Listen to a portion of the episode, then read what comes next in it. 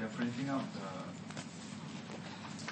the uh, what do you call that uh, the text one with the update. Uh, so you can take a look.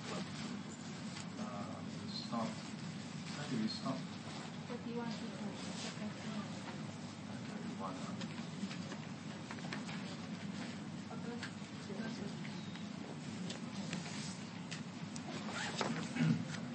So far, uh, any any uh, thoughts or questions?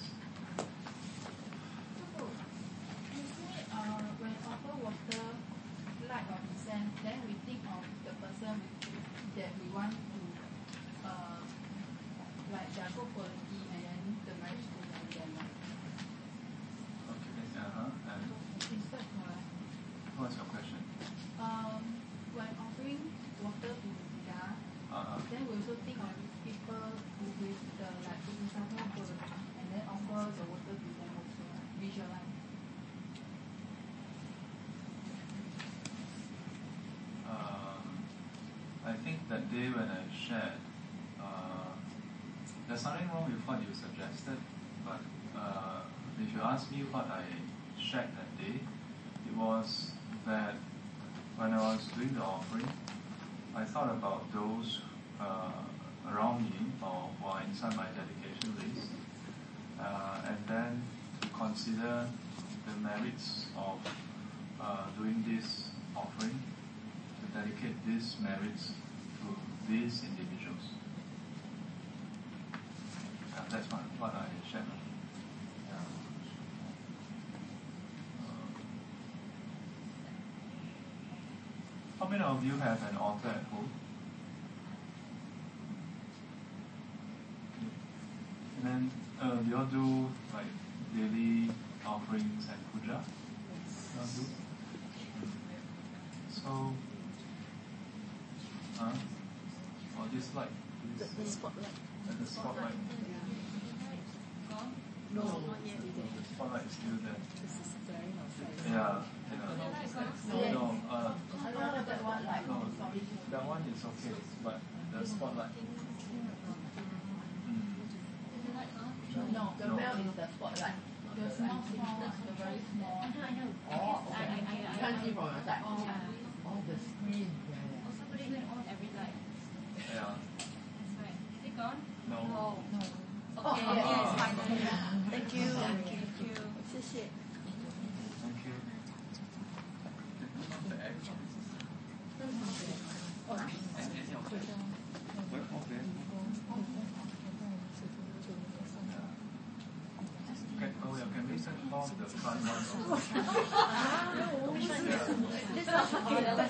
This one. Any more requests? Uh, cappuccino. I'm just, I'm just kidding about the coffee. Okay. I'll be back.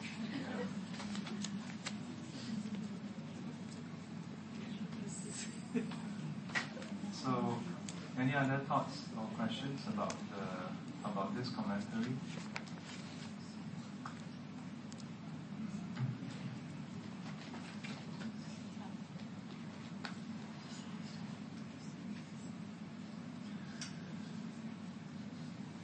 Uh, there was once some students who asked me about uh, the these daily offerings.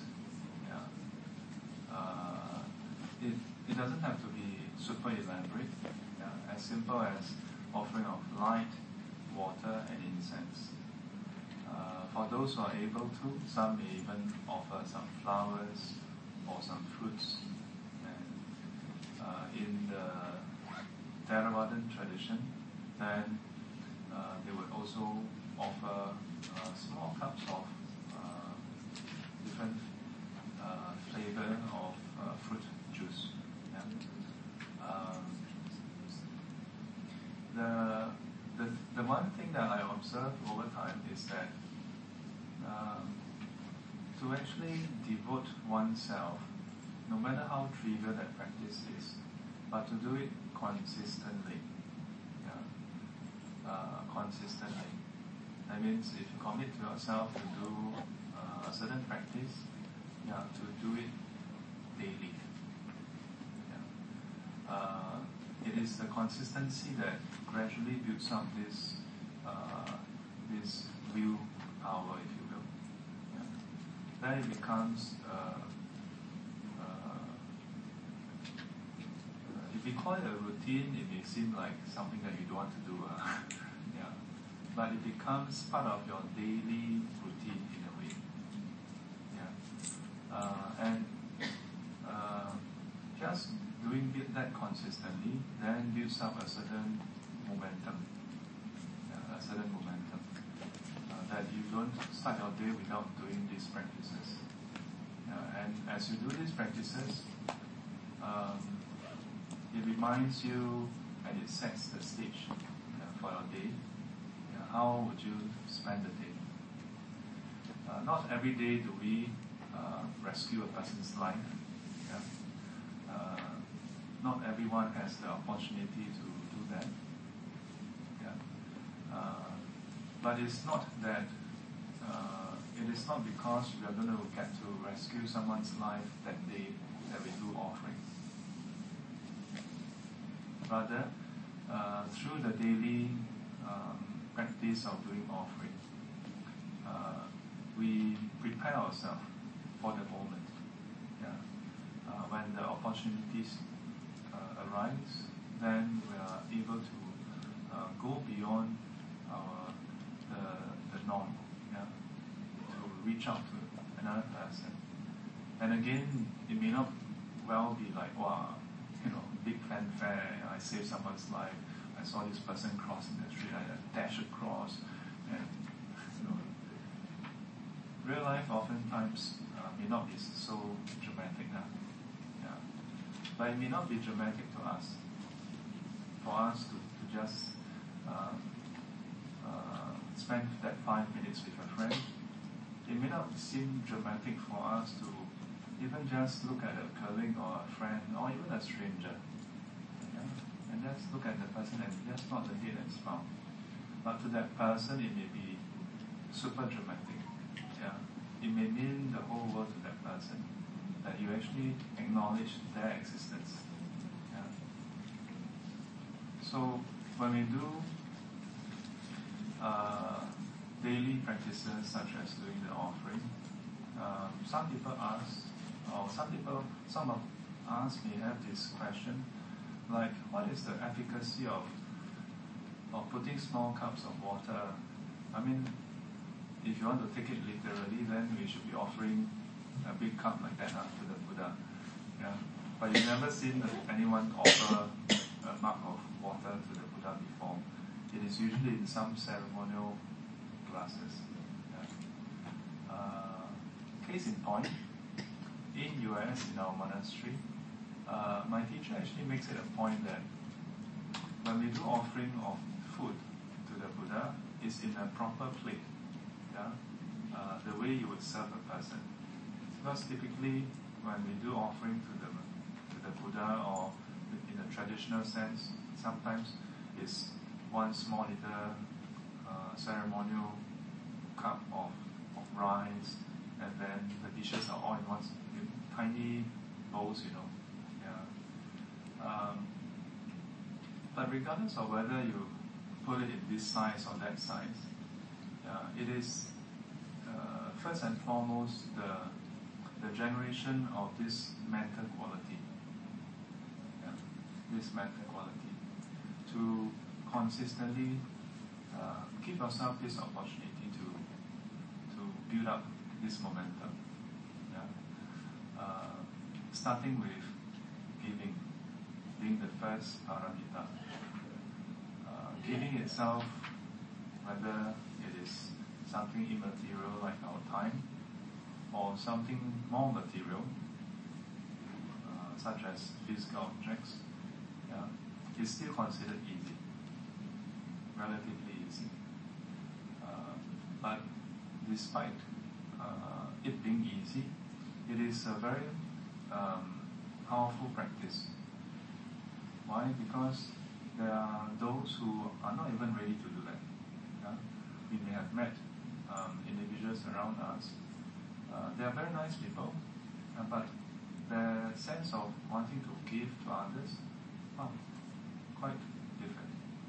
Or there may be those who are open-handed to a certain group of people, but not to others. So here, when we talk about giving, uh, the practice of doing offering is to uh, break down all those boundaries, the artificial boundaries that has built up over time in our heart.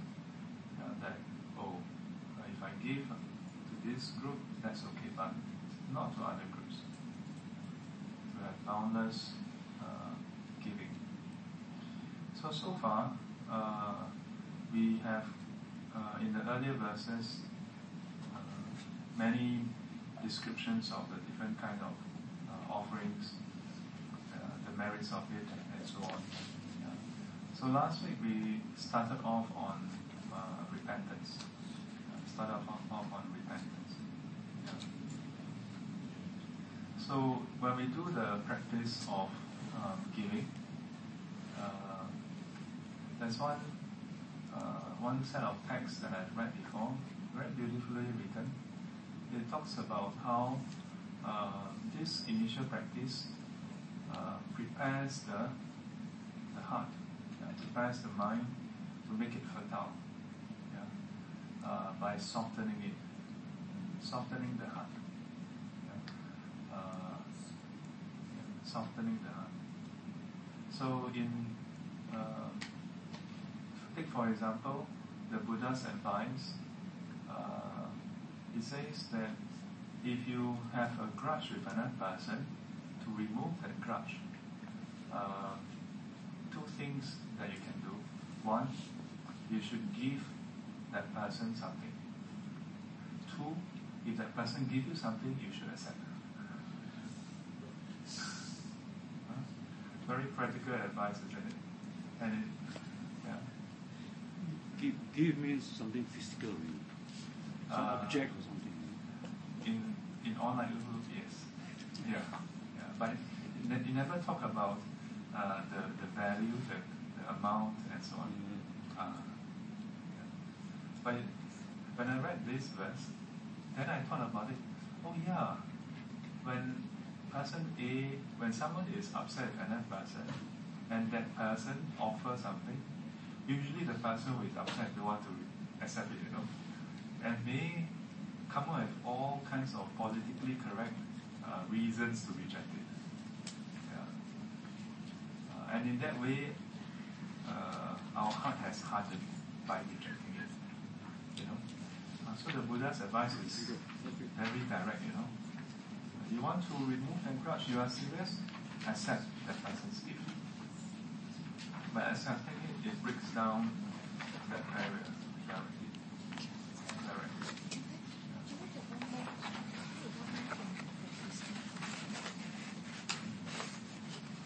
Is that enough? Of the amount?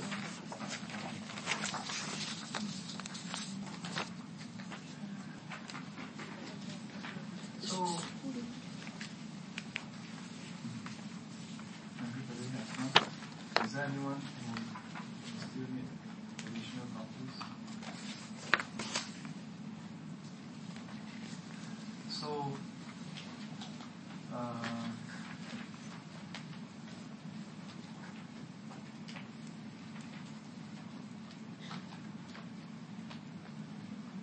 so when it comes to giving, uh,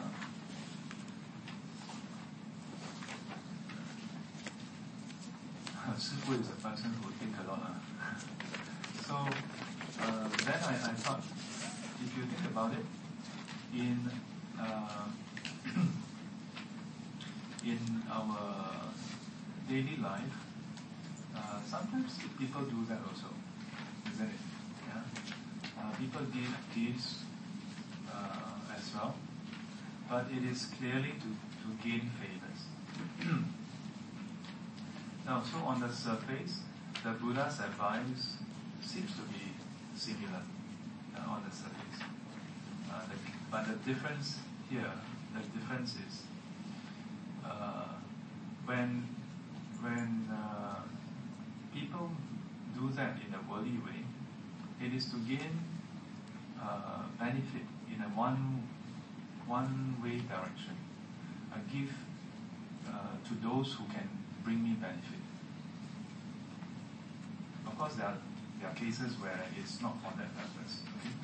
So here we are talking about the case where uh, people may do giving as well, but out of worldly uh, uh, intentions uh, to get worldly gains.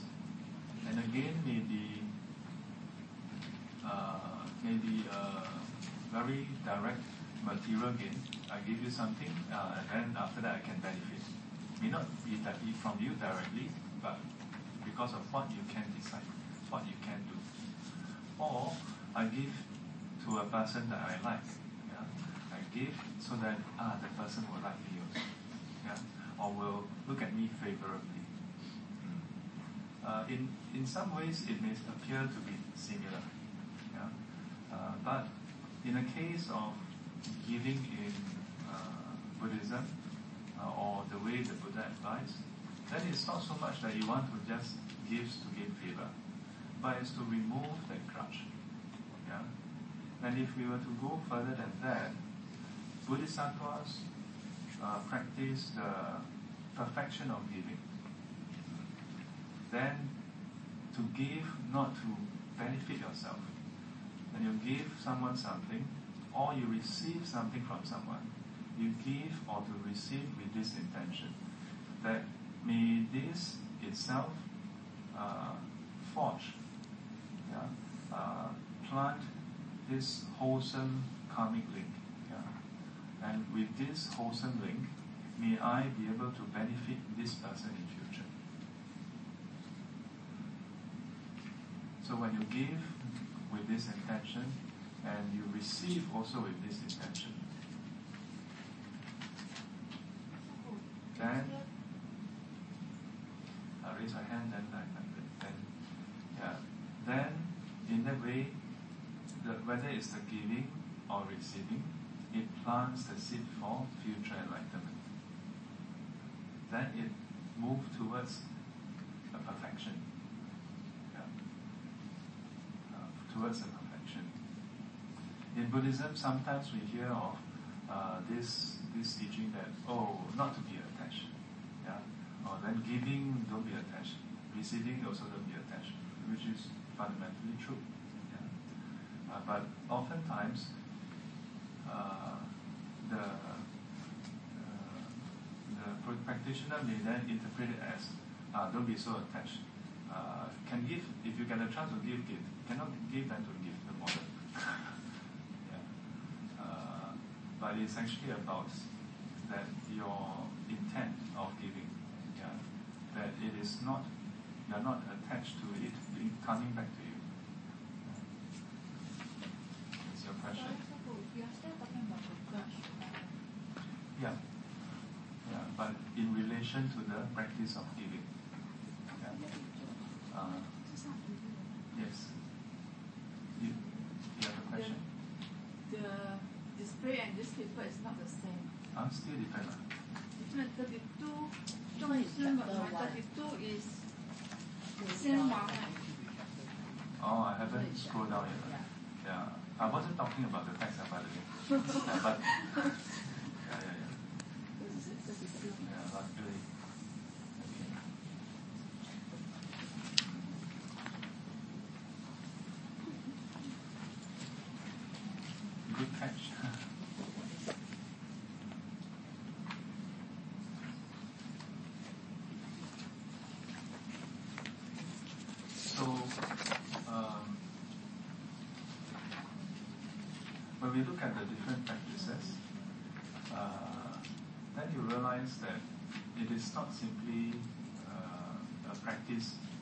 by itself.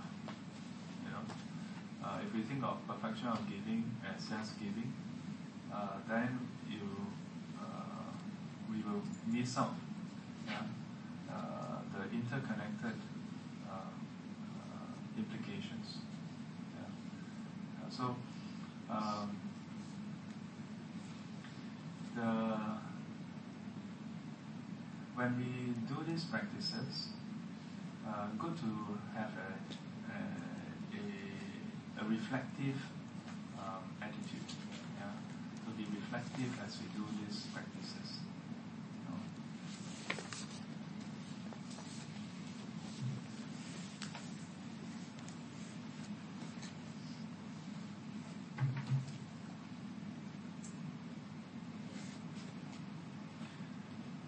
Okay, so uh, verse 31. Is this the same as the one that you have?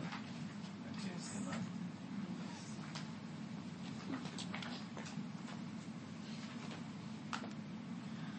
Uh, so we have not covered 31 yet. Yes. Until the day of 因昔犯众过，今曾有罪人，一切难 难恕罪，佛前悉忏悔。Have I explained about what is a sinner and not? I have, right? Yes. Yeah, so we have covered this already, lah. 31. Right? I have already started on this one because I explained this sinner part last week. So, um, all the evil that I, a sinner, um, I would, uh, I would, I would uh, probably translate it as a wrongdoer. You know, uh, instead of sinner. Yeah.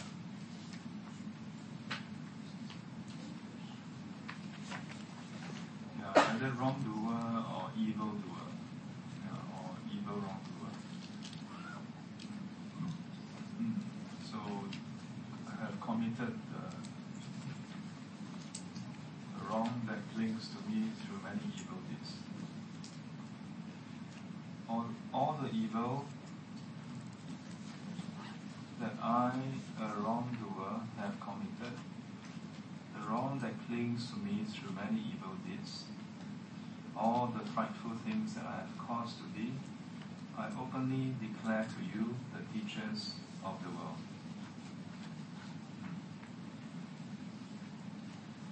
佛前悉忏悔。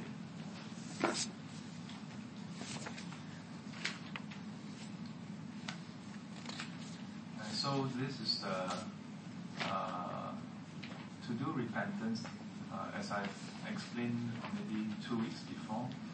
Uh, the first step is really to uh, to acknowledge the wrong, to recognize that it is wrong.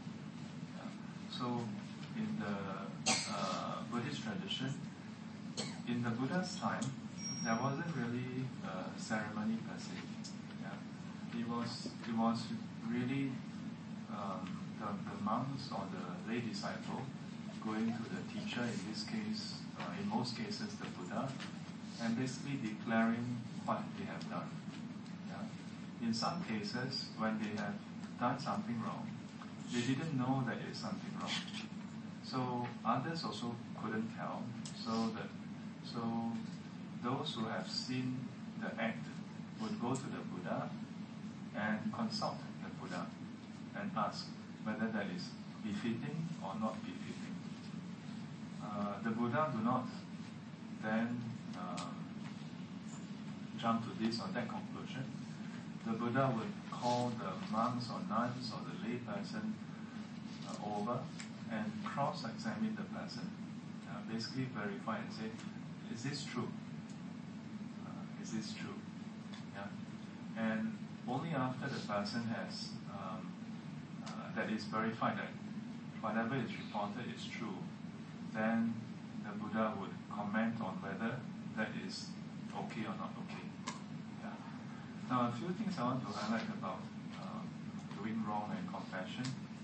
So, in the in our Chinese culture or in the Asian culture, sometimes we may not feel comfortable to uh, to to do confession. Yeah. Or we may not feel comfortable if someone were to go and report to the teacher. yeah. Uh, we may feel like the person betrayed us. Yeah. Uh, actually, in the West, it's called snitching. huh? yeah, snitching. Um, furthermore, in the um, Buddhist tradition, then uh, a certain mindset has developed over time, where if anybody were to comment on somebody's wrong, uh, others would quickly hush hush the person and say, "Oh, uh, don't speak ill of others. Shh, shh, don't talk. Shh." Yeah. Um, the, so the thing I, I often ask people is, if we follow the Buddha's uh, example, we find that the Buddha don't say such things. Yeah. Uh, when people reported to the Buddha to ask him what he think about it, he don't say, "Aya, you all go and comment on people's actions, ah, aya, 造口业, yeah, you all have committed uh, verbal karma." No, the Buddha don't say such, such things. Yeah. Uh, there, there are rules about um, about telling tales, yeah. Uh, but to to clarify, to highlight uh, certain things that was done, so that there's clarity and uh, to ascertain whether something is right or wrong. Uh, that itself is okay. That's the first thing. Uh, why is that crucial? Uh, because the tendency uh, is that uh, while we are not comfortable to do co- confessions or repentance, but at the same time, the it is not uncommon that in the Chinese culture, Singapore, uh, where the the person, uh, or rather, when something is done, then the whole world talk about it, uh, but do not tell the person directly. Uh, uh, that, that, that is also not helpful. Uh, that is also not helpful. No? Yeah, so these are all the different circumstances surrounding uh, doing wrong and doing repentance. Yeah. So um, when we talk about doing repentance, uh, in the Buddhist culture, uh, the rightly speaking, you if you break any of the precepts, then you go to your preceptor, yeah, to to do confession, or you go to your immediate teacher to do confession, yeah, uh, and then in the process, uh, your teacher or the preceptor would actually give you admonition, yeah, uh, and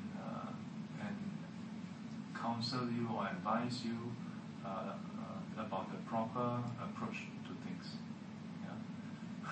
just now in the in the car, I was just commenting to Louis that uh, sometimes sometimes students have this mindset. Uh, if I were to, uh, and it's not just to, to Louis, but to other students before I have mentioned this. And sometimes when Sifu were to comment on something, then some of you may think, oh yeah, Sifu is scolding people already. yeah? And then that's the first conclusion. Second conclusion, oh, Sifu is scolding someone, Sifu is angry.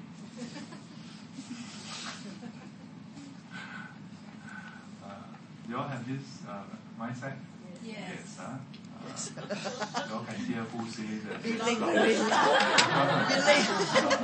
In Chinese, it's called 不打自打。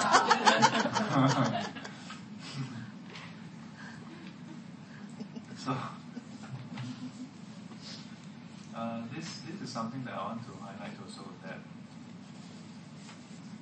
uh, perhaps perhaps for many people this is the common thing, yeah, that uh, we would uh, we would scold people, and then it is usually because we are angry with that person. Yeah. Uh, so then the question is, between talking and scolding, is there something in between? There should be, right? There are a lot of different speeches. It cannot be that uh, a person either talk or scold. You know that you cannot pass a comment, that you cannot uh, make a statement.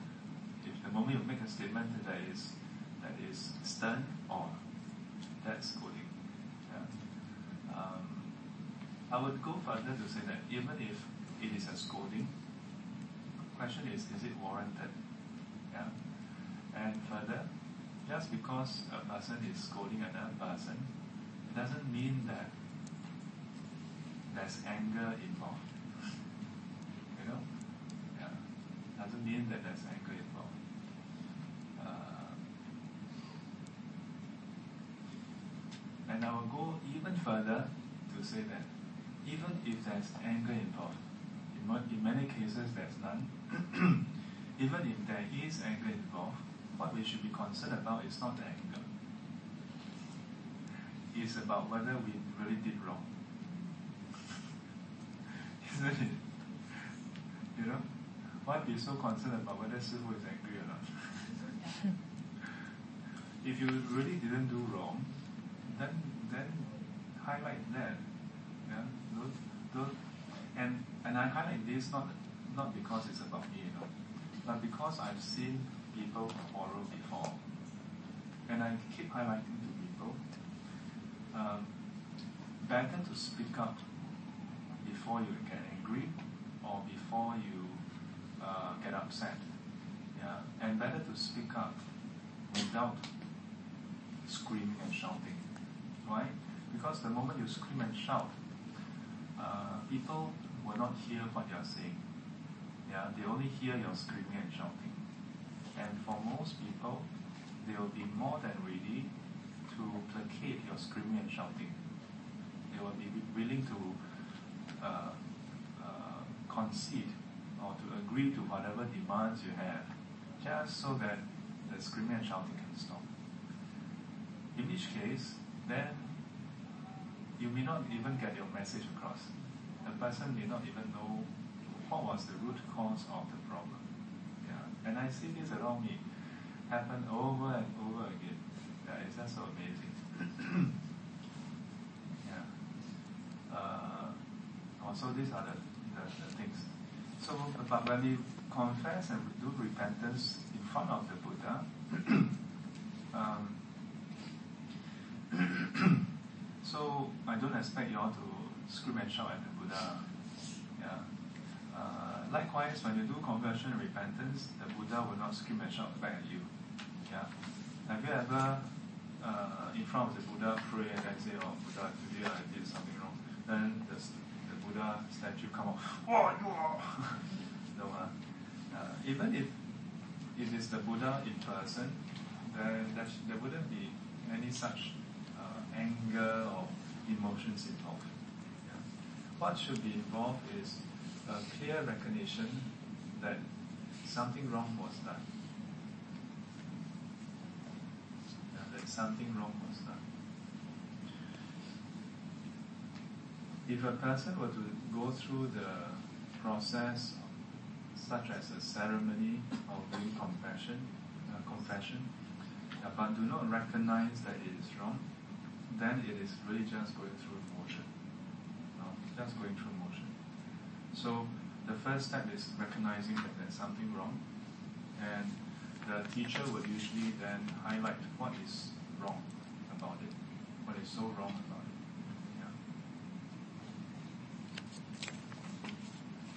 Yeah. And it is only then can we start moving away from the, these habitual tendencies has plagued us for so long.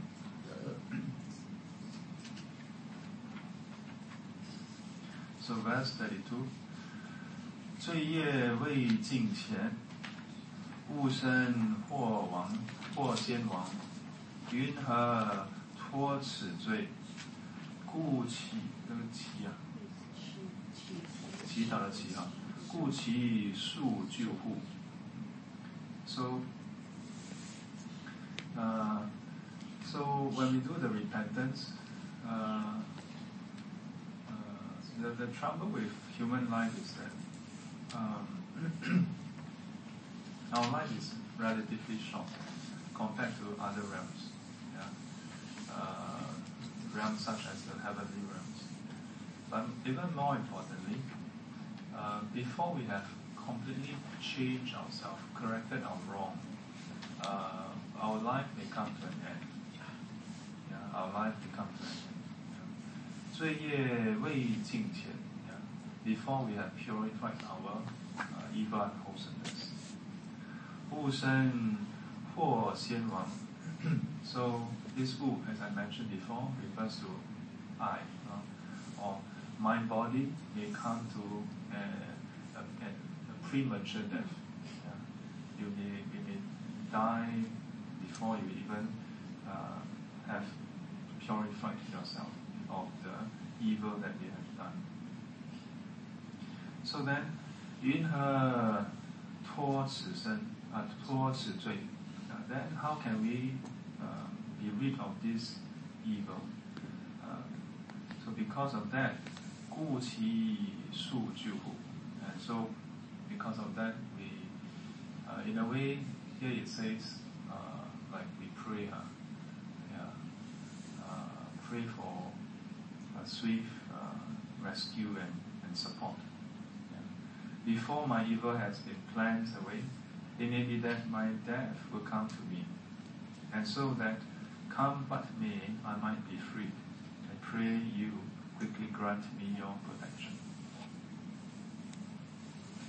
Um, the, there's one thing I want to highlight, and it is that in the Buddhist teaching, we don't say that you have to remove all the past evil karma that we have done, then can you attain enlightenment.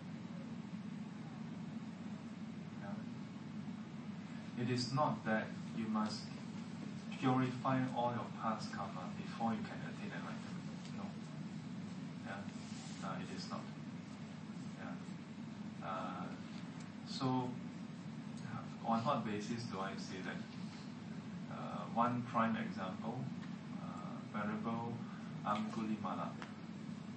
In the Buddha's time, there was this person whose original name was Ahimsa, the harmless one.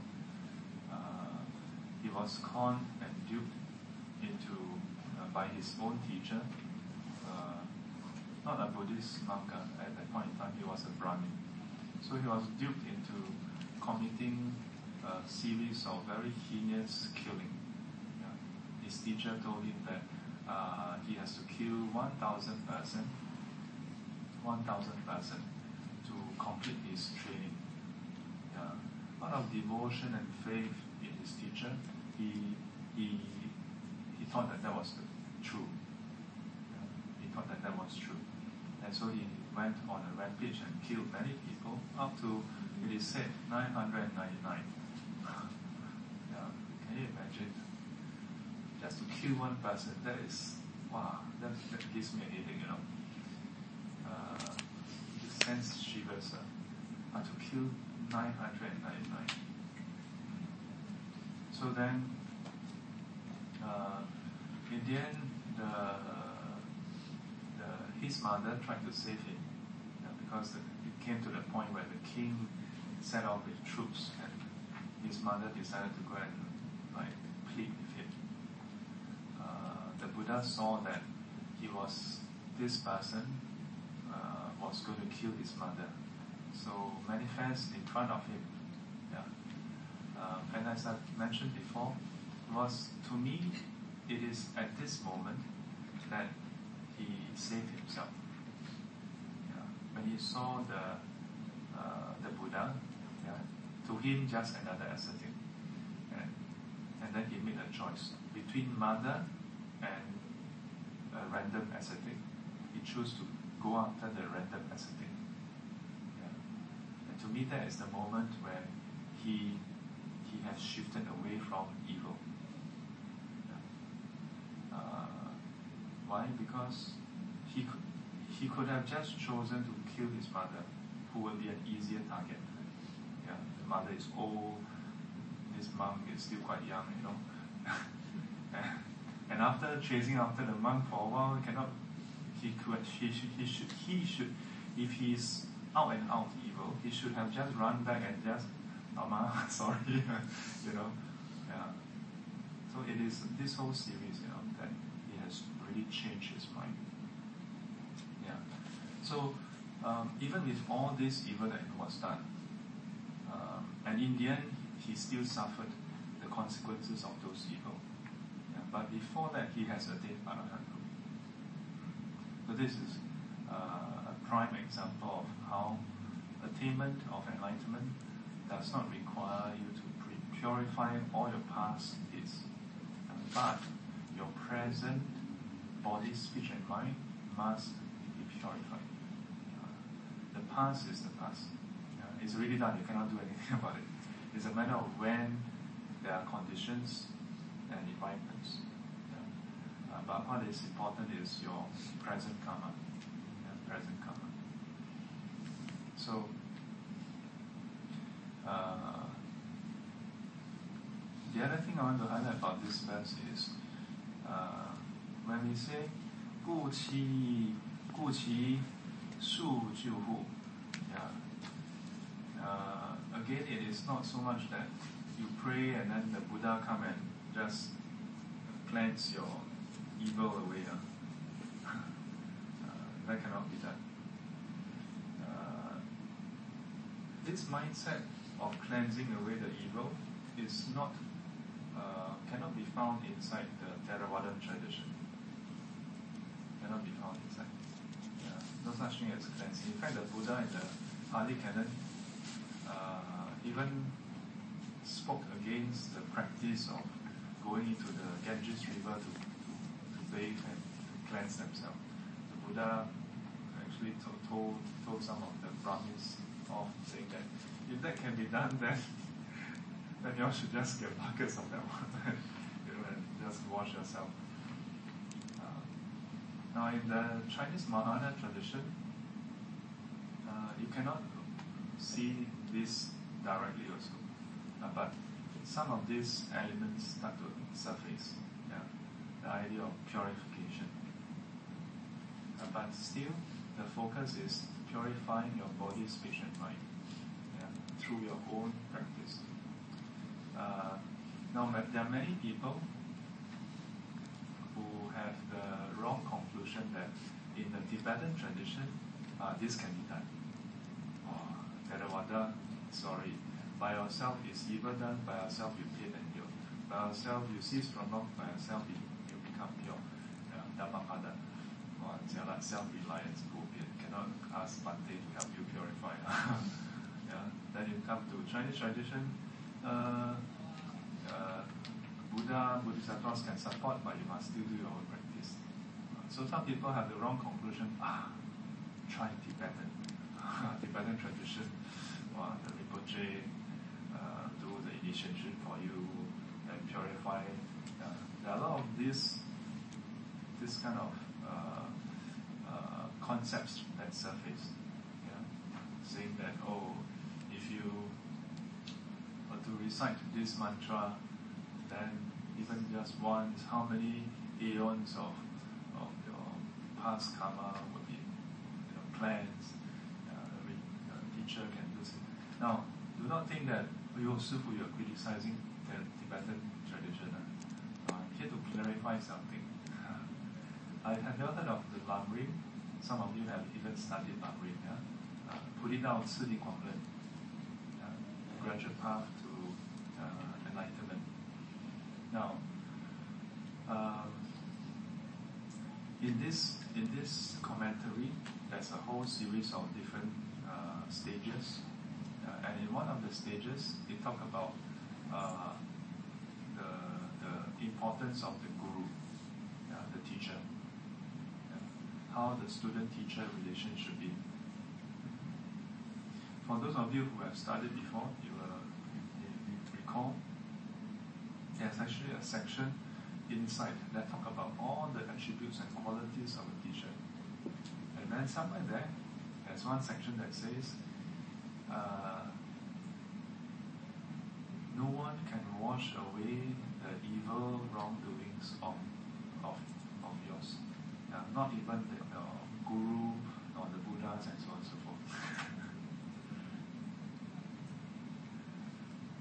Uh, so this is what I want to clarify.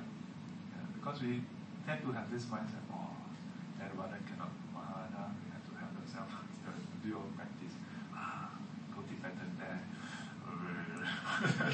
wow, I feel so purified. If you go to the, their own text, yeah, their own text also state the same thing. All the lineages and traditions that are in Buddhism yeah, has the same call. So how can it be that in the other lineages you, cannot, then this lineage then says you can, yeah, cannot. Yeah. So here when it says uh, about purification and then to pray to the Buddha Bodhisattvas for support, uh, uh, for, for help, it not simply that, oh, you, uh, you can get away with things. Uh, uh, not that you can just simply get away with things.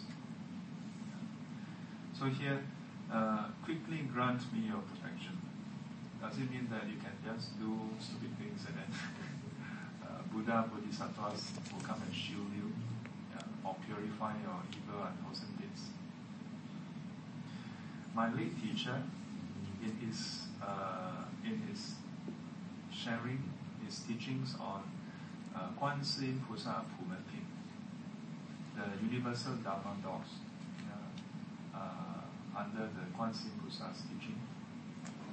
Uh, in that book, he, he shared, uh, when we pray to Guan Yin Pusa, yeah, or, or Buddha for that matter, for any, anyone, uh, how does it work?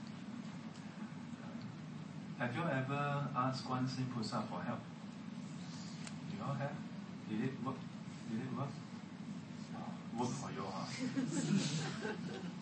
so my teacher is very cute. Uh. He very humorous. He says, so when you pray that Guan Yin Pusa will help, uh, then in the whole world, a lot of people should become rich, you know. Because I think it's because a lot of people will go and ask Guan Yin Pusa for great wealth, you know. Yeah. Isn't it? So, does it mean that uh, if we were to ask Guan Yin Pusa for anything, then Guan Pusa will give us anything? Huh? You can raise your hand, but you must be. Otherwise, it becomes interruption. Uh.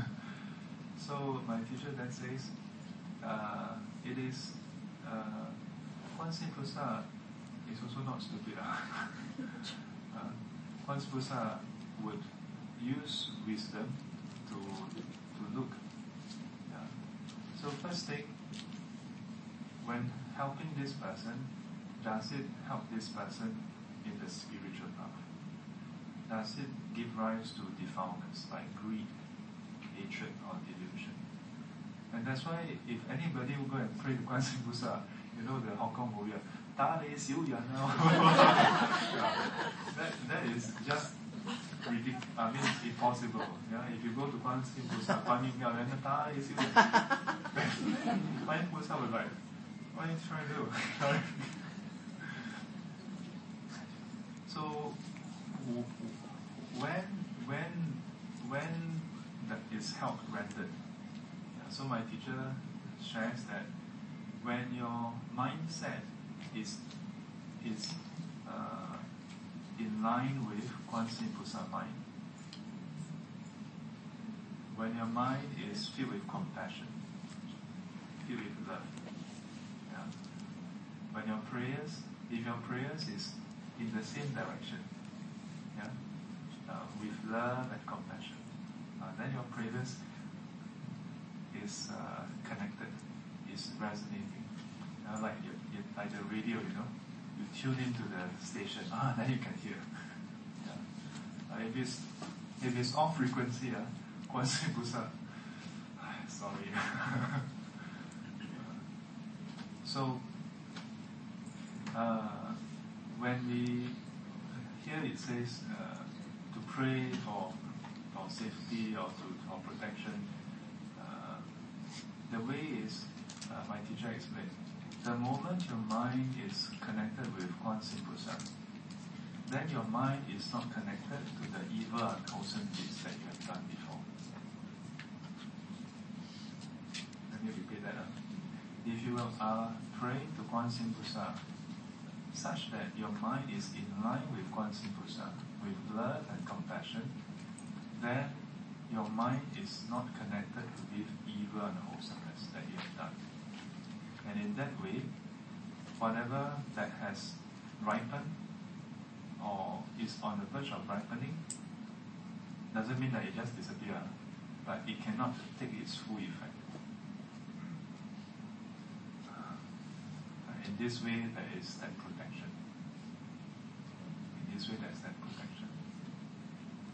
So in, in Buddhism, when we say we do dedication, we, we do prayers, uh, it is not uh, baseless. It's not like oh you just don't you, you just continue with your your normal way of life, uh, have all kinds of crazy thoughts, want to harm people, suffer people, and then somehow your prayers are answered.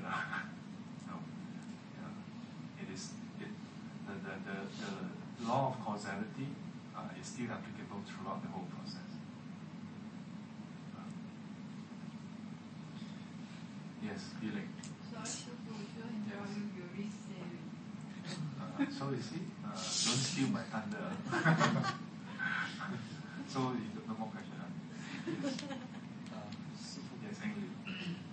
When you say uh, your mind is in line with uh, one Buddha's uh, love and compassion, then Yes. uh, you assume that uh, if the bad karma was to ripen, its full effect will not uh, take effect. Mm. Are you suggesting that uh, uh, literally that Guan Yin Buddha can stop the ripening of the full effect, or it is due to your your evolution of the thoughts that you actually stop the ripening of the full effect of the bad karma? Uh, uh, It's not Guan Yin who actually has the magical wand to say, now instead of suffering hundred percent, you will suffer forty percent. yeah. Not so much Yin Pusa, just just um, but,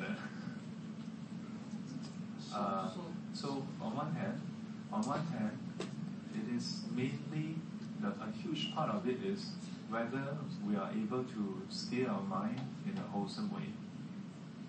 Uh, on the other hand, there's also the element of like uh, again I quote my teacher and he says that for example there are cases of how the Buddhas or Bodhisattvas they will observe ah now who can help this person and then they will he, they will and find that person who has the counter link mm, to come and help help you uh, but having said that, uh, there are also cases where cannot find one. Uh, so if you have never done any good things, uh, Buddha also bo. Uh, But it kind of gives the impression that you know someone uh, wiser and uh, uh, can can navigate your your direction, which uh, is the first step of my uh, my doubt. I thought by focusing on one good quality of Buddha's good quality, you build upon yourself that good quality, and by the law of karma, uh, things just change. It's actually your own doing. It is- But it's kind of uh, the catalyst is, is it's cause the catalyst is actually the quality of what you Buddha that you meditate on or that you try to follow. on. I would say that uh, if we say that it's it's um, it's totally Kuan Yin Pusa doing everything, that's wrong. If we say that uh, it is purely just us, In some cases, it can be done.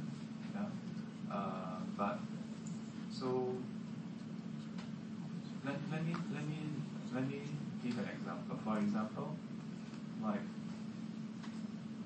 uh, even in real life, without any of us having some supernatural power, uh, if let's say I know that someone uh, is doing a project, yeah, and this person in this project with this company, uh, there's an opening, let's say in the like uh, most of people I know are in the tech industry, yeah. So let's say in this field, there's an opening of for a, a tech position. Because Sifu has many students, and some of the students come to me for counseling, for work, for family, whatever. And then it's out of all the people who come, come from to me for counseling, one of them happened to uh, maybe uh, have some issue with work. Then maybe looking for another opportunities. Hey, then since I know, all I have to do is okay, maybe I can do the introduction. Yeah. But I cannot make that person hire. I mean, I, I can lah. Maybe I don't know how, how much my how much weight Say my yes. my words have. Uh, like you will hire him. Okay. Doubt it. yeah. Uh, so, but it also depends on how they link. Uh, if the person whom I try to introduce, actually after introduction, the, the person say, "Hey, 师傅, paiseh hor." After the interview, the whole team decide not a good fit. leh. Yeah. Not that he's bad lah, but or she is bad, but not good fit. Uh, then how? Uh, uh, but this is just an example. I will tell you for a fact that um, uh, this is really uh, this is this really happens. This really happens. Yeah. Uh, there was someone uh, who wanted to to ordain, and then uh, asked asked uh, Buddha or Bodhisattva for help. Yeah, and it's something. It's not just just like imaginary or whatnot. It's is something very tangible. Basically, to to clear off some debt. Then shortly after, so within a short time, uh, there was some project that was just that just landed on the person's lap, literally. And then eventually, uh, when it came to payment, the the the, the, the payment was short by one thousand. But it turned out that after uh, the payment was done, when it is short by one thousand, it was just nice to pay off the debt. yeah. Yeah. Uh, I highlight this because um, in my classes, I, I usually advise students don't take the Buddha as an ATM machine. oh, hey, hey, Buddha, this week a bit tight. ah. How got bao lai? I brought three oranges. no, no, we shouldn't do that. Yeah. Uh, 师傅，那师傅五百块拿去花。 yeah. But uh, despite that, I know of uh, that case. Yeah. That case that I just mentioned to you. Uh, it is not hearsay heard from somebody long time ago, 500 years ago, no. In present life. Yeah. Uh, so uh, I have I have that amount of confidence and faith that yeah uh, such things do happen. Yeah, but uh, there must be conditions also. lah. Uh, there must be conditions. Yes. So Shifu, just in, in this example, it's a direct uh, request. Right? Yeah. But if let's say that someone who like someone who's close to me, Yeah. and uh, I hope there's some change in the person, Yeah. and usually we do the dedication of the merit, right? Yes. So then you can this merit, only that person will change. Is, is it something really, because sometimes we, we dedicate to people who are not feeling well. Yes, yes. but if in such a situation, I would like to dedicate a merit to that person, hoping that he or she will change to in terms whether the 生口意业 that, that, that direction. Mm. Is it possible? Is it possible? Uh, I would say that uh, it can, it, it is possible uh, but it may, your knowledge may vary. Uh, yeah. Know- Knowledge will vary. yeah, it's an expression uh, saying that it may take longer or shorter. yeah. Uh, now, the important thing here, uh, if I may, uh, to to link what Ingrid, uh, what is in probably in, in your mind and what you just asked. This is not to say that we have um, unlimited, unrestricted uh, influence over people. No. It, it, it, it doesn't mean that uh, Sifu can just sit, sit here, you all go on with your life and Sifu every day, may all of them be enlightened. May all of them be enlightened. and then one day when you wake up, eh, it feels a bit different yeah, on the wood. Put the wood in it and like. Enlighten. Or then suddenly someone scold you, then you like, eh, today I can't get angry. Hey, what happened? no, this cannot happen also. Yeah, this cannot happen also. Uh, so it's coming together with a lot of conditions. The prayers just serve as catalyst, if you will. Yeah, catalyst, if you will. Mm-hmm. Even in the case of the project to help with the debt so that the person can uh, go forth. Uh, the person must be must have the ability to do the project, ah. yeah, and to be to do it to completion, yeah. Further, um, if you think about it, ah, it's not a small sum of money. So, for only that becomes a help only if the person is really pure in the mindset. Otherwise, what well, if something got a windfall, then all it takes is that change the mindset. Ah, hey, actually, why, why, don't I, why don't the person just uh, stay on and make a lot of money? Uh, so the, the, the assistance is just uh, a catalyst, if you will, or a support. Uh, it is not a replacement of effort on that party as well. Uh, the efficacy of dedication is quite amazing. Yeah, it's quite amazing. Yeah. Uh, but sometimes I tell people also, uh, if you can directly go and change something, go and do it. Like for example, if it's raining and the window is open, right? You don't have to spend hours chanting and uh, if someone go and close the window. So, go and close the window. But Sifu, I still believe the my, my friend's husband, Uh, he actually passed away peacefully because of your prayer. because of what? Your prayer. Because of my Remember? Yeah, yeah, because of Sifu's prayer. Sifu's prayer.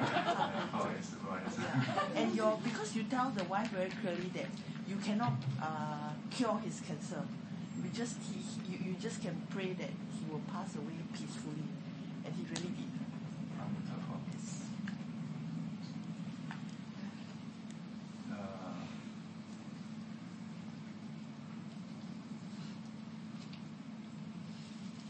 yeah, I, I, I, I, I, I believe that there is that support.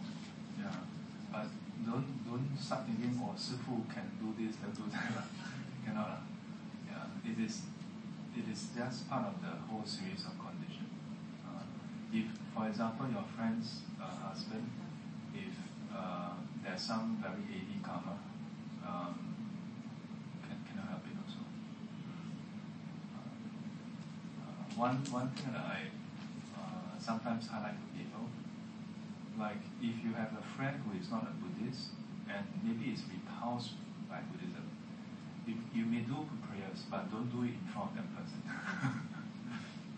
yeah, because as much as you have the kind intent, uh, but if the person is going to be consciously repulsed by what you're doing already, then doesn't connect with what you're doing. Uh, so it is also because your friends are still connected with what whatever was done.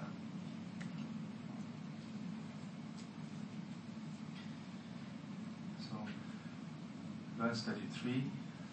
死神不足信，呃，不带罪尽头，无论病未病，受战不可视，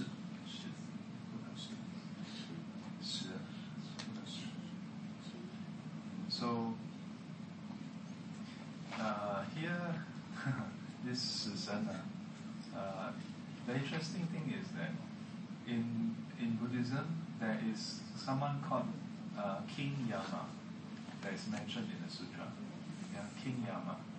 This King Yama, I think, is what we call Yin Lo. Uh, Yam Lo Wang. yeah, Yin Lo Wang. King Yama. In the uh, Pali Canon, the Buddha made references to King Yama repeatedly. Yeah. So, uh, Masifo has, has a question. How many of you believe that there is King Yama? Yamlong? Yellow uh, How many of you believe that there is Yellow How many of you think that Yellow Wang don't exist?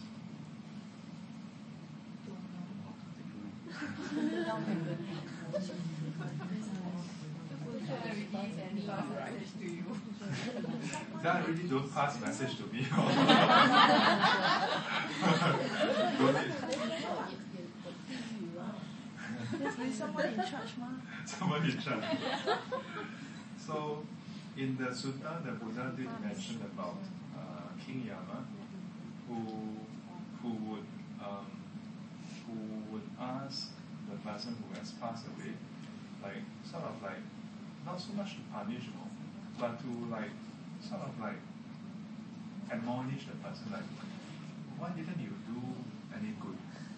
Yeah, it is in that way, you know, the conversation that is described is that this this King Yama would actually question whoever comes to him and say, why didn't you do anything good? Didn't you see an old person and didn't it occur to you that you will grow old also?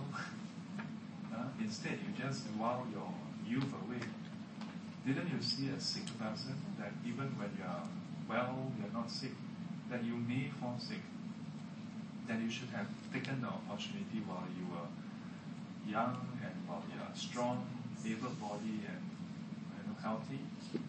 That you when you see others who are growing old or sick, that you should take this opportunity to do something good in your life. But you didn't. Likewise, when you while you are still alive, didn't you see that, that, that death comes to all? That when others pass away, you should think, hey, I can die anytime also. Yeah.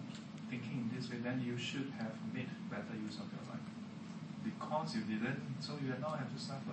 yeah. So the role of King Yama is not so much that he's there to decide where you go.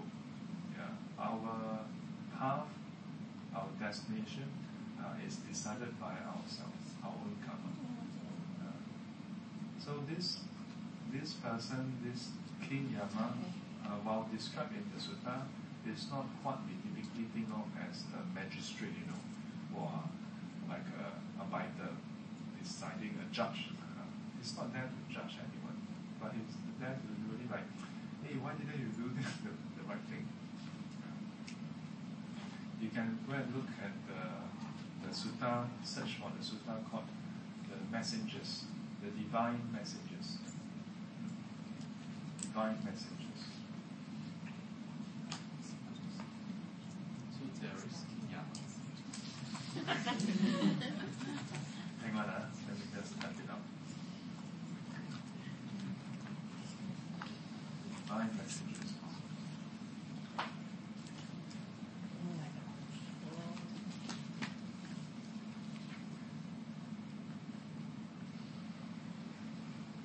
So, related to this question whether there's King Yama, is the other question, is there hell?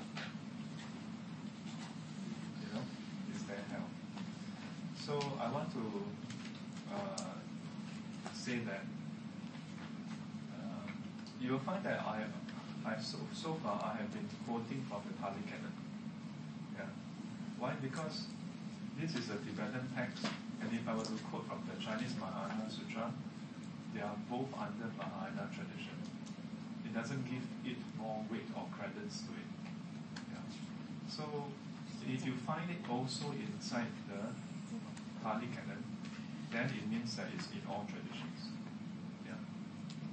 In the Pali Canon, there is mention of uh, hell. Uh, but I want to highlight uh, uh, it's easy for me to just say there is hell. Okay, Calvin, of story, next page. But I want to highlight that there are two general categories of description. One, literal description. The other one, uh, figurative description. Let me go to the figurative description first. Where the Buddha will say, um, uh, there would be this uh, man uh, who who lived his life indulging in sensual pleasure, and at some point when he died, he would experience pain, much pain. It is as though, uh, and that's the key thing.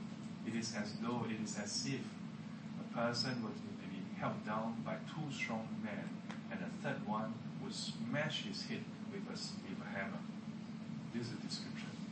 Yeah. And further, uh, then he goes into different different description, and it always it's always he would experience much pain, excruciating pain, as though a person would be held down by two strong men, and his head is being split by a third person, and so on. All description. But so in this case, the description is just highlighting that there will be painful consequences. Yeah, how painful? As painful as that. But that is figurative. Doesn't mean that it, it is literally you're going to be held down by people. But yet, in some suttas, it is quite literal. Yeah. So, uh, only one way to find out. Go and, go and take a look. yeah. Uh, but this is what I shared with students before. In these two categories of description, uh, what is not common is one is figurative, one, one is figurative, one is literal. Literal means that there's really such a place. Figurative means that uh, it may not be literally people holding you down. Yeah. If you go to uh, A&E and walk one round, you see this happening already. You, you go to the hospital, um, being ordained as a monk, um, it is uh,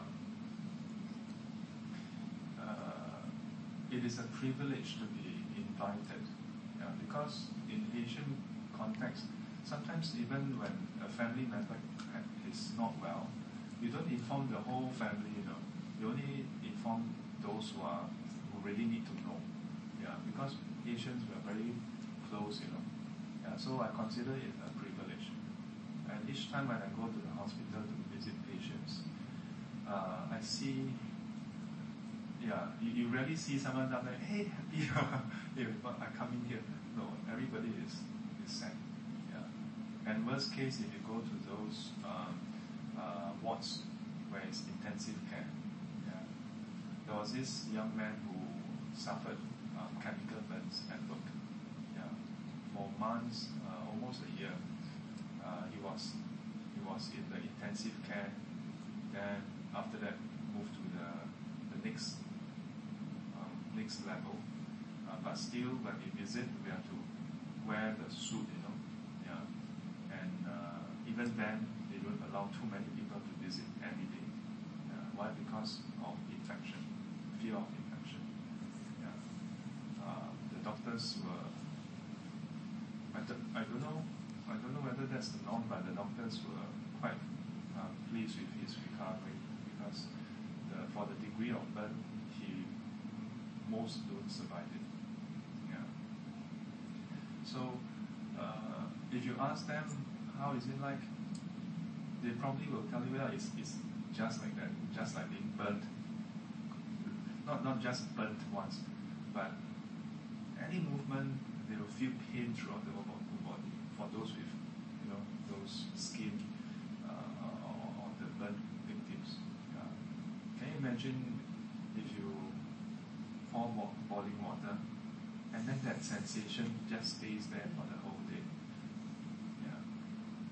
Uh, now, if you think that that is just part of life, or that's like, you know, uh, when people fall sick, ma.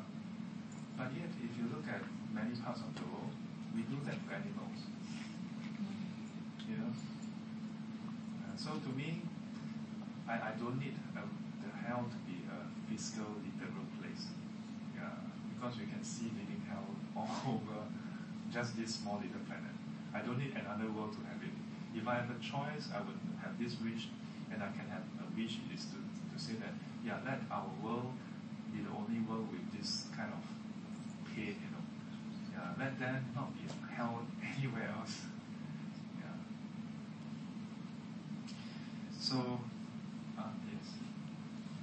If I see that patient, Uh, I'll probably be quite shattered. Uh, because you are so unable to help for to uh, in his recovery. Shall I wish him death to break away from that physical suffering? mm, Or shall I wish him a possible way to recover? I will be at a loss which would be the more ethical wish. mm, And if I should wish that he pass on as comfortably and painlessly as he can to Mm. relieve himself of his phys- physical suffering, mm. is that a bad volition from my side? Because, you know, it's just unbearable for him if you say that he has to lie there and feel the pain of the boiling water the whole day and it's taking him one more, more than one year to recover. It's just so, Yeah. The, so, yeah. It is, uh,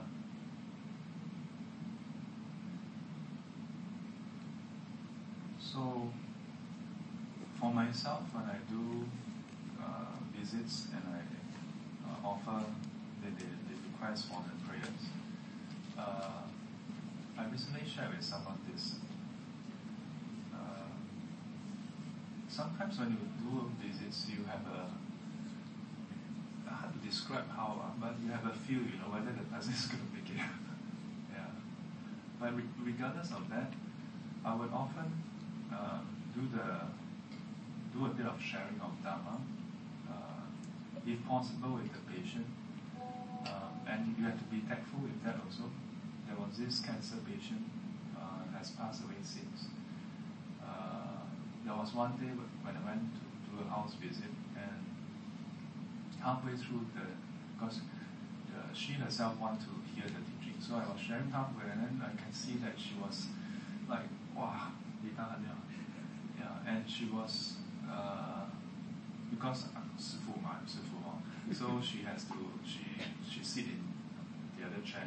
So at some point I was like, uh, are you okay? Do you want to sit over here And Then they were like, no, no, Sifu, you sit here. Then no, no, no, she's the patient. Uh, she should be more comfortable. I, I don't need to be comfortable. I'm here just to. If I want to be comfortable, I mean, in my mind, right, if I want to be comfortable, I can just stay at home, you know, in my room. And then even then, when she was comfortable, like maybe just 15 minutes, she, she couldn't like like con- concentrate really. So I had to stop it. Yeah. So I said, why don't we take a break? But then she was okay. and This is- sorry. You, carry on, you carry on. yeah. Then and in many cases, if it is a like for that cancer patient, uh, it is uh, where did multiple visits. But in some cases, the it is when the the, the, the family members have been informed by the doctor that you know it's a matter of time.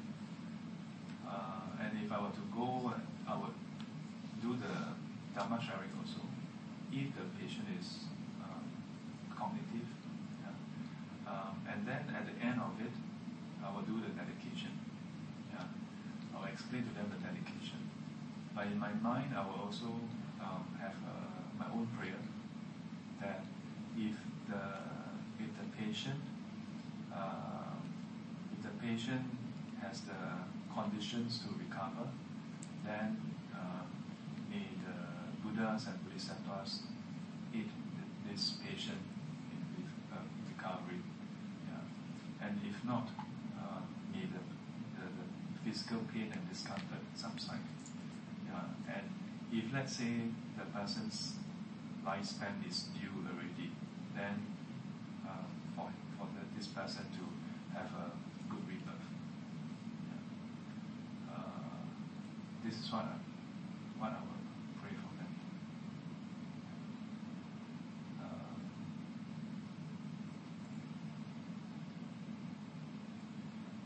when I was first trained as a as a mental counselor, counselor, uh, parents and counseling from sort. Um, out of the group of 10 over 20 of us, a handful of us were, were, were, were selected to take on actual cases. And then we were told that there are different categories. Yeah. I was first given uh, adolescents to, to delinquent, delinquents uh, to counsel. There are those who were given uh, elderlies. Then there were those who were given uh, sick patients. After about a year or so of counsel, doing the parent counseling with one or two delinquents, I was then assigned um, uh, the, the sick, terminally ill patients. Yeah. And during the training, the advice given was that uh, not everybody is uh, is uh, ready or able to face sick patients. Uh, so depending on suitability. Uh, much later, in the past few years as a monk, uh, sometimes I would I would advise students, give them the exercise of doing volunteer work. But I've ever encountered students who tell me that uh, they, that she has to politely decline uh, because she has tried it before. After one visit, she she was so traumatized. She she became depressed. yeah. uh, it is not uh, wrong to feel that way because we are just different. We, we respond differently. You know, for some like that student, she one visit got cannot take it. Yeah, she she became so sad. She maybe not to the extent of having depression, but she just feels so sad. Yeah. So mm, yeah, so we are, we are just different in that way. Um, so pace yourself. Yeah, pace yourself. Um, the other part is the recognition that uh, we are not in total control. Yeah, not in total control. Yeah. Uh, we can do what we can to render support. Yeah. Uh, but uh, we cannot simply walk in and say, okay, I do this prayer, yeah, you'll be fine. yeah, I like what Faza Basu once said. He, he, he mentioned about how he explained it this way. He says, when we do the prayers, it is not that uh, my prayer then suddenly, you know, suddenly you will be recovered. But when he do his prayers, he pray for the suitable person who is able to, to cure you or to help you to come into contact with you. Yeah, and I think that is uh, that makes a lot of sense. Because doctors being doctors, uh, not that one purposely sabo you, but somehow you're 我言 uh, you know, yeah. I have had some uh, students who have cancer. So one of them told me that she, she had been going to this oncologist and then somehow keep getting infection and the oncologist said, ah, don't worry, it is a normal side effect. Then until one day she finally decided to go to see another one.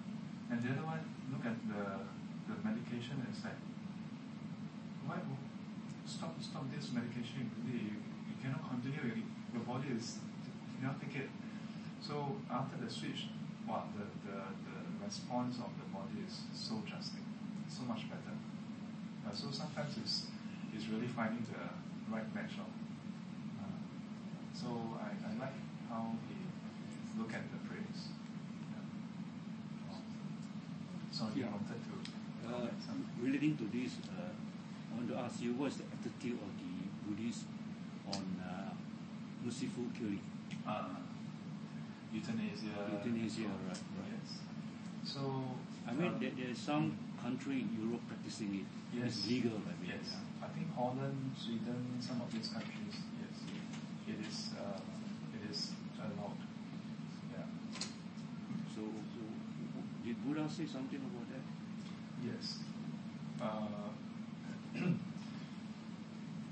fundamentally, any form of killing requires you to have the intention to end a person's life, unless it's accidental. Yeah. But you cannot accidentally press a switch. You know what I mean? Uh, so, uh, having said that, the Buddha did kill someone in the past life checked this uh, a few times about how uh, the the whole basis for him to make that decision was that that was the only way to to prevent a worst case scenario. Yeah, and that that is a very big uh, question mark here in that he was able to see that that was the best case scenario. Yeah, in a way like a choice of two evil. And even more importantly was that he was ready to face the consequences of that evil. He don't simply say that because I this is the best case, so this is not evil anymore. I shouldn't have to suffer. Yeah, so uh, knowingly he do it, knowing that he's going to experience pain in future because of that. Yeah. Um, and it's not simply because uh, he he owes him uh, then punish him lesser, but simply because it was basically that the intent to kill was really just like a minimal thing compared to the whole massive amount of compassion he had for the rest of them. Yeah. So, um, question is whether uh, that is possible for most people. Yeah. And so in Buddhism, killing is never sanctified. Yeah. Uh, now, when it comes to euthanasia, uh, I also want to highlight that um, having consideration for the teachings is, is wonderful. Yeah. But um, looking at the whole circumstances for the family is also important. There was one um, case of uh, a 12, 12 year old girl who drowned in, a, in a, an accident. So uh, by the time I was called in, it was already a year later, and she has been on life support for one year. When I visited the family, I was invited by a, a, a Christian counselor. Yeah, because the family is Buddhist, so she referred them to me. When I went there, uh, she the, the, the, the young girl was in a in a bed with a ventilator in the. So we, we talked, we checked, and no, it was really heartbreaking. Yeah. The father and mother started off telling me that they have met and seen like um, high monks from all the different traditions, uh, including the abbot, including Rinpoche, Sayadaw, Ajahn, Lao He Sang, whatever, whoever you can think of. So, to be very honest, that morning I was like, when I heard that, I was like, in my mind, I was like, then what am I doing here? like, how is uh, but what went through my mind was that I, I told them I, I was more concerned about them than the child. So I told them that, um, you see, if a person is already on life support, and if you switch it off, you're not killing the person. It's, it's that the person cannot survive by themselves. If you know that the person can be killed in three months' time and you choose to knowingly go and switch it off, then you are depriving her of the chance. One year, cannot wake up. Of course, there are cases where the person has been in coma, in life support for 10 years, 20 years, and then suddenly one day just wake up. Yeah. Uh, so that's where I say we have to consider the circumstances of the whole family also. Yeah. It is not just the financial burden, but emotional baggage also. Can you imagine? I mean, when I went there, ah, really, every morning when you wake up, you see your daughter lying in the living room, and then there's there's the, the, the younger sister. Yeah, so I told them, I said, you have to you have to also consider whether you know for the younger one, yeah, it is not healthy. Yeah. So um, after much talk, I, I told them I'll do a prayer. Uh, but I highlighted to them that if you were to switch off the, the life support, you're not killing your child. Yeah, because I, my, my rationale is this. In the Buddha's time, there's no life support. yeah? World War One casualty is super high. World War Two much lower, but still high. Yeah? Uh, much lower in what sense? Much lower in the sense that uh, when they lose a leg, they can still be rescued. Yeah? Whereas in World War One, medication wasn't so good. You, you, you have a cut, that's it, you die. it's a matter of when you die. Yeah, uh, uh, three months you die. Yeah, so casualty in the past uh, was quite different from now. So, not suggesting that you have a you have a cut, then you just let yourself bleed to death. yeah? But in those cases where it is indeterminate, yeah, then we have to weigh on all the other factors. Uh, when we finish the prayers, and then I went to we went, or rather we, we I finished the counseling. We talked for one two hours. Um, then we went to the to the bed. I, I held her leg. Um, I've told you all before, I'm a very numb monk. 没感觉的 like go to many places, people, 哇，师傅, can you feel the 磁场? I'm like, yeah, but that was the one time where I really felt feel no life. Yeah. So in my mind, I uh, after doing the prayer, in my mind I do my own prayer that, like if if the lifespan of this this young child uh, is over, yeah, if it's due, it's due is due, you know, yeah.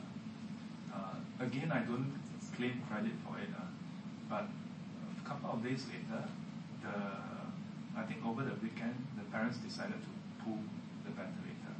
But just before they could, uh, I think the, a day before the date they're supposed to pull, uh, there was a complication uh, in the lungs. And then her life sign just and within a few hours passed. Yeah. Uh, again, I must highlight that if, if anything at all, I'm just part of the process 啊，不要把我当成死神。yeah. Uh, that's why my mom sometimes will teach me that 这两脉两可以。大悲咒、心经、大悲咒、心经。A lot people always, but not always, like some people may think, oh, 师傅 So I told my mom one day, I said, 大悲咒 great compassion, 心经 wisdom. You think these two not powerful? yeah. Uh, but yeah, to, to me it was a, a, the best closure for the for the family, for the parents. Yeah. Uh, because they, they, they had decided already. But before they could pull the plug, then suddenly, yeah. So, yeah, uh, yeah, it was, that was that. Thank you. So, Question, sorry. uh, yes. Isn't it more compassionate that, you know, if the parents had pulled the plug much earlier? Compassion, you know, that the girl is probably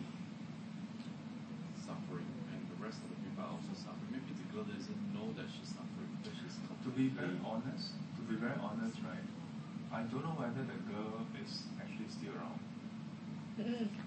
Yeah, because in the Buddhist teaching we say that uh, death, uh, death finally is, is complete only when the consciousness, that means not our wakeful consciousness, uh, but the alaya consciousness has has dissipated. Yeah, only then uh, do we consider the person to be dead. Uh, as recent as maybe 100 or 200 years ago, there's a lot of uh, misdiagnosis of death. So in the past, when people say that the person came back from from death, it was basically that the person don't show visible signs of death or, or of life, and then was diagnosed as okay has passed away. But actually, it's just dormant. Yeah. So um, you will see in the in the movies, you will see if you are in the hospital yourself, the doctors would have a few different levels of tests. Yeah. Our most obvious we think is oh is that pulse, uh, is that breathing, uh, but these are very crude way of detecting the, the, the presence of consciousness. So when they use the torchlight and the flash and the eyes, some of you actually have more knowledge than me. It is to test the the uh, I think the what is that the reptilian motor uh, response thing, yeah, whether the dilation occurs. Yeah. If the person is totally dead, no matter how you flash, nothing will happen. Yeah. So. Uh, because of these progresses, now science is able to tell us, medical science in particular, is able to tell us whether the person can still be rescued. Yeah. Uh, when the person can become a life support, uh, I, I have been telling people, it's a, it's a, it's unfortunate that I cannot encompass the person's mind yet. If I can, then I can just enter into jhana and then, ah, okay, gone already. You can plug off. yeah, because if you look at the teachings, supposed to be able to do that. Yeah. When the Buddha himself entered into Parinibbana, uh, on the surface, some of them thought that the Buddha has passed away. Then Venerable Anuruddha, he said, no, no, no, he has not passed away. He has entered into uh, the fourth jhana. Yeah. The life science is all gone. Yeah. External life science are all gone. Uh, but that particular arahant, he can encompass as, ah, Buddha is not gone yet. And sure enough, it took a while, but Venerable Mahakashapa, when he arrived in respect, then the body went into flames, supposedly, uh, automatically. Yeah. So, from this, among other cases in the sutta, uh, it is then said that uh, those who have cultivated a certain degree is able to see whether the person has completely passed on. Yeah. Uh, question is, is it more compassionate to just pluck it off? Um, I wasn't there to decide for them or to advise them whether to wait for one year or not. I may not have advised them to wait for so long as well. Yeah. But I suspect whoever came before him to counsel them, to talk to them, um, on one hand, we are forbidden to advise people by our monastic. For two, um, no one want to suggest that, you know what, I think it's time to give up. And then one week later, the, the child recover. Walao, lu no. you know what I mean? So I think it is uh, it is tricky lah for for the for those who came before me, uh, for them to advise this way or that way. Yeah. Uh, I don't know how I would advised, but I like to think that uh, I probably wouldn't advise them to wait for one year. Yeah. Probably, but it's hard, hard to draw a line. Is is half a year enough? Three months? Yeah. Uh, perhaps one year was what was needed for them to over it.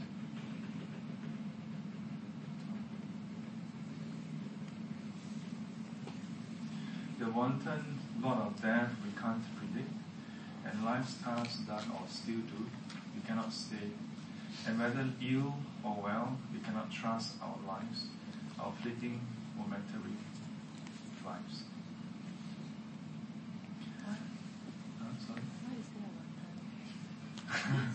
This is not the wantan mee wantan. this is amozio wan, wantan. Yeah, that means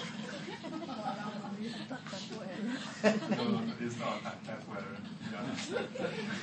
I know last long time ago I saw that, yeah, I forgot what wantan. yeah. yeah. It is basically it is in a way a, a description of how death uh, uh, is not careful. Death don't choose. Death is not something here when it says a lot of death, uh, it should be seen that death itself is not a careful it is a person, it's not a careful person. And it's not a person who who is uh, going to have reservation about things. If, if death can be personified as a person, is wanton. Yeah, wantonly he will just take your life. If it's time, it's time. You don't bargain with you. Uh, this is what it's saying. Yeah, and as a result, you can't predict. You cannot argue. You cannot predict. You cannot bargain. You cannot s- know that when he's going to come for you. Uh, uh, this is what the, this line is trying to say. Uh, not not go and eat wanton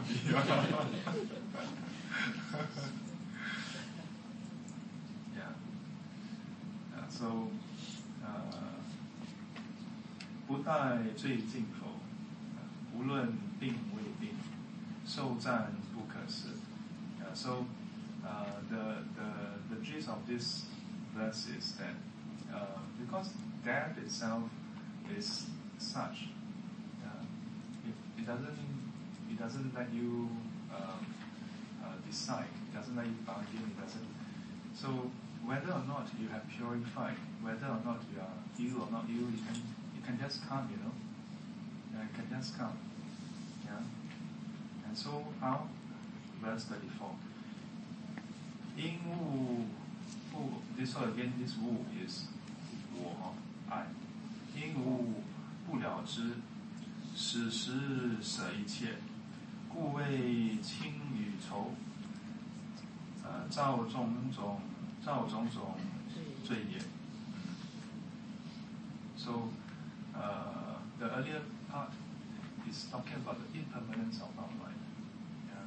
That this is the way our life is, that death can come anytime. Yeah? Uh, not, not planned. not planned. Uh, there was once I, I mentioned about how uh, the Buddha the Buddha declared to his disciples that he's going to pass away in three months' time. Uh, it must have been quite such a such a shock to his students like, huh? He's going to pass away. Now, in contrast, um, in contrast, today, if you are told by a doctor that you only have three months left, not to mention how other people will respond, how would we take it to know that we only have three months left? If we go by the Sutta, the Buddha was the one who relinquished his own life force. But barring that, he didn't the kid's like, oh, !aiya, eh, eh, semua IC 了 cham lah, cham lah. No, it was, and with that pro- proclamation, he started a journey all the way to Kusinagar. Yeah? And along the way, he would assemble his students and give teachings. And in fact, if we go by the Mahaparinibbana Sutta, he was teachings after teachings all the way until the very final moment where one of the wanderer came and wanted to see him. And Venerable Ananda tried to stop and said, the master is you know, in need of rest, don't come and disturb. But the Buddha said, no, no, let him come. Even up to the last moment. But then he, he highlighted him uh, that he was speaking brief. You know, you must, I cannot give you a long. Got no time to read, you know. So just give him in brief, and he left. And after that, shortly after that, he attained enlightenment. This is how the Buddha spent his life, up to the very last, last breath. You know? So, uh, how about us? And how do we uh, look upon death? Or do we think, ah, I will live up to 200 years old? As my late teacher always joke with us. Think, ah, 我们我们还想我不会死，要活活到两百岁。that we will not die, we will live until 200 years old. So, uh, further, what happens when we die? 此时舍一切，因物不了知，此时舍舍一切。Uh, we do not truly understand or know, yeah. or perhaps we forget that when we die, we actually relinquish everything. Everything material is taken away from us. Yeah, everything, every single thing that we have worked so hard for. Yeah, and life is in a single direction towards death. It's uh, this is the tragedy of this this human life. Yeah. Uh, but because of this not knowing, then what do we do? 故谓亲与仇，与与与仇。Yeah. So those who are close to you and those who are your enemies. Yeah. Uh, you you you have uh, fondness for some and dislike for others. Yeah. Because of all this, not just over people that you don't like, you know, here. Uh, even those that you're close to, uh, because of this, what do we do? 造种种罪业. Because of that, we do all kinds of uh, wrongdoings, yeah, wrongdoings. And we must pass away, forsaking all. But I, devoid of understanding, have, for the sake of friend and foe alike, provoked and brought about so many evils. Yeah. Uh, so, better to act with wisdom. Yeah. Uh, act with wisdom. Do not, because ah, this is my best friend, this is my good friend, so I must, I must do this, I must do that. Or this is someone that I don't like, so I must do this, I must do that. But of course, having said that, it's not easy. Yeah. But precisely because it's not easy, so the Buddha keep on highlighting to us. So we must at least try. So we must at least try. There's this uh, this verse that I want to uh, highlight to you all. Maybe you can go and search. It is the Pu Xian Pusa Jing Zhong Ji, the exaltation uh, to the assembly by uh, Samantha. Yeah. Uh, it goes. 呃，四日已过，命亦随减，如烧水矣，是有何乐？呃，大众呃当行清清净，如秀柔软，呃，那个如呃圣呃如秀圣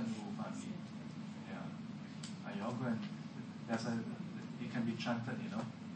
Uh, beautiful, beautiful chanting. Yeah. Next week, next week. Yeah, you're going to find, uh, then I will teach you the rest. Okay. Let's put our palms together. 愿消三障诸烦恼，愿消三障诸烦恼， 愿得智慧真明了，愿得智慧真正了了，不愿罪障悉消除，不愿罪障悉消除，世世常行菩萨道。世世常行菩萨道。阿弥陀佛。阿弥陀佛。起立。